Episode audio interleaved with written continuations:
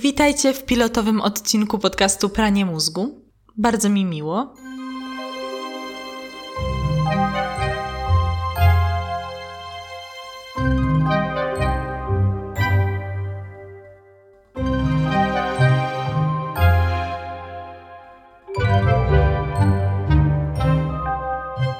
Jeśli lubicie przydługie wstępy, albo jesteście szczerze zainteresowani szczegółami powstania tego kanału, zostańcie i posłuchajcie.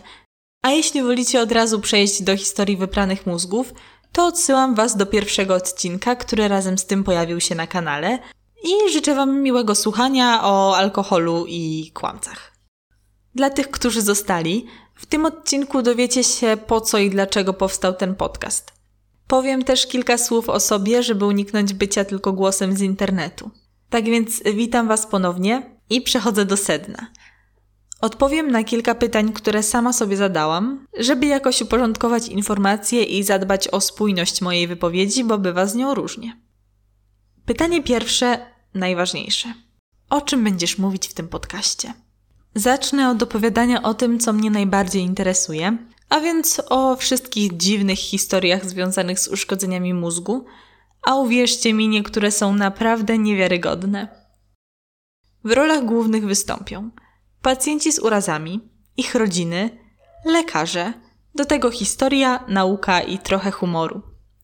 W pewnym sensie będzie więc o wypranych mózgach, takich, w których z różnych powodów doszło do uszkodzeń. Skutkiem tego często było wywrócenie życia chorych do góry nogami, tak jakby ktoś im wyprał mózgi. Wy też prawdopodobnie poczujecie się, jakby ktoś wam wyprał mózgi po usłyszeniu niektórych z tych historii. Pytanie drugie. Dla kogo ten podcast? Dla wszystkich.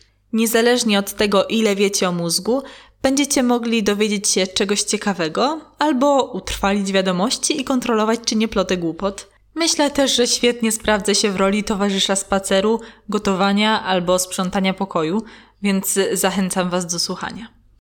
Pytanie trzecie i już ostatnie. Kim ty w ogóle jesteś? Mam na imię Ola i właśnie zaczęłam tworzyć swój pierwszy podcast. Nie wiem, ile informacji o sobie powinnam tu zamieścić. Mm, może powiem, że zawsze dużo mówiłam, a w czasach nauki w szkole prowadziłam intensywne wykłady dla mebli w moim pokoju. Nie zdziwiłabym się, gdyby coś z tego nadal pamiętały. To był po prostu dla mnie najlepszy sposób na opanowanie materiału, bo bardzo lubię opowiadać i serdecznie Wam to polecam. I po części też z tego powodu właśnie tworzę ten podcast, żeby nadal móc opowiadać, bo nie chodzę już do szkoły i moje meble już mają mnie serdecznie dość, więc teraz zacznę opowiadać Wam w internecie. Bez zbędnego przedłużania. Zostańcie ze mną, zrobię Wam pranie mózgu.